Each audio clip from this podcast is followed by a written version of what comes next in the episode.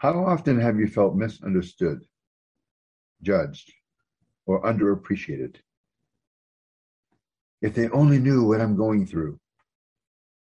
Welcome to the human race. Everybody feels that way to some degree, probably daily. Instead of resentment, let it grow in us compassion because we know how it feels.